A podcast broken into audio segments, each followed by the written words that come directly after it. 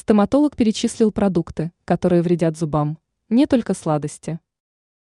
Обычно, говоря о вредных для здоровья продуктах, многие вспоминают шоколад, конфеты и другие десерты, а также алкоголь. При этом не все знают, что есть и другие категории продуктов, которые также негативно влияют на состояние зубов. Подробнее об этом рассказал доктор Магомед Дахкильгов, газета «Ру». Он отметил, что углеводная пища, хлеб, макароны, крупы, картофель тоже вредят зубам. Специалист рассказал, что фрукты и ягоды в большом количестве также вредят эмали.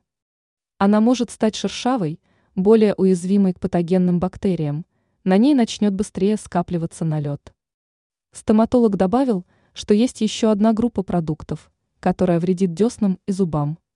Речь идет про мясо. Все дело в волокнах этих продуктов, которые могут застревать между зубами, травмировать ткани. Дахкильгов объяснил, что отказываться от таких продуктов не стоит, а достаточно соблюдать правила гигиены и посещать вовремя стоматолога, чтобы предотвратить проблемы. Ранее мы рассказывали, как правильно ухаживать за зубами зимой.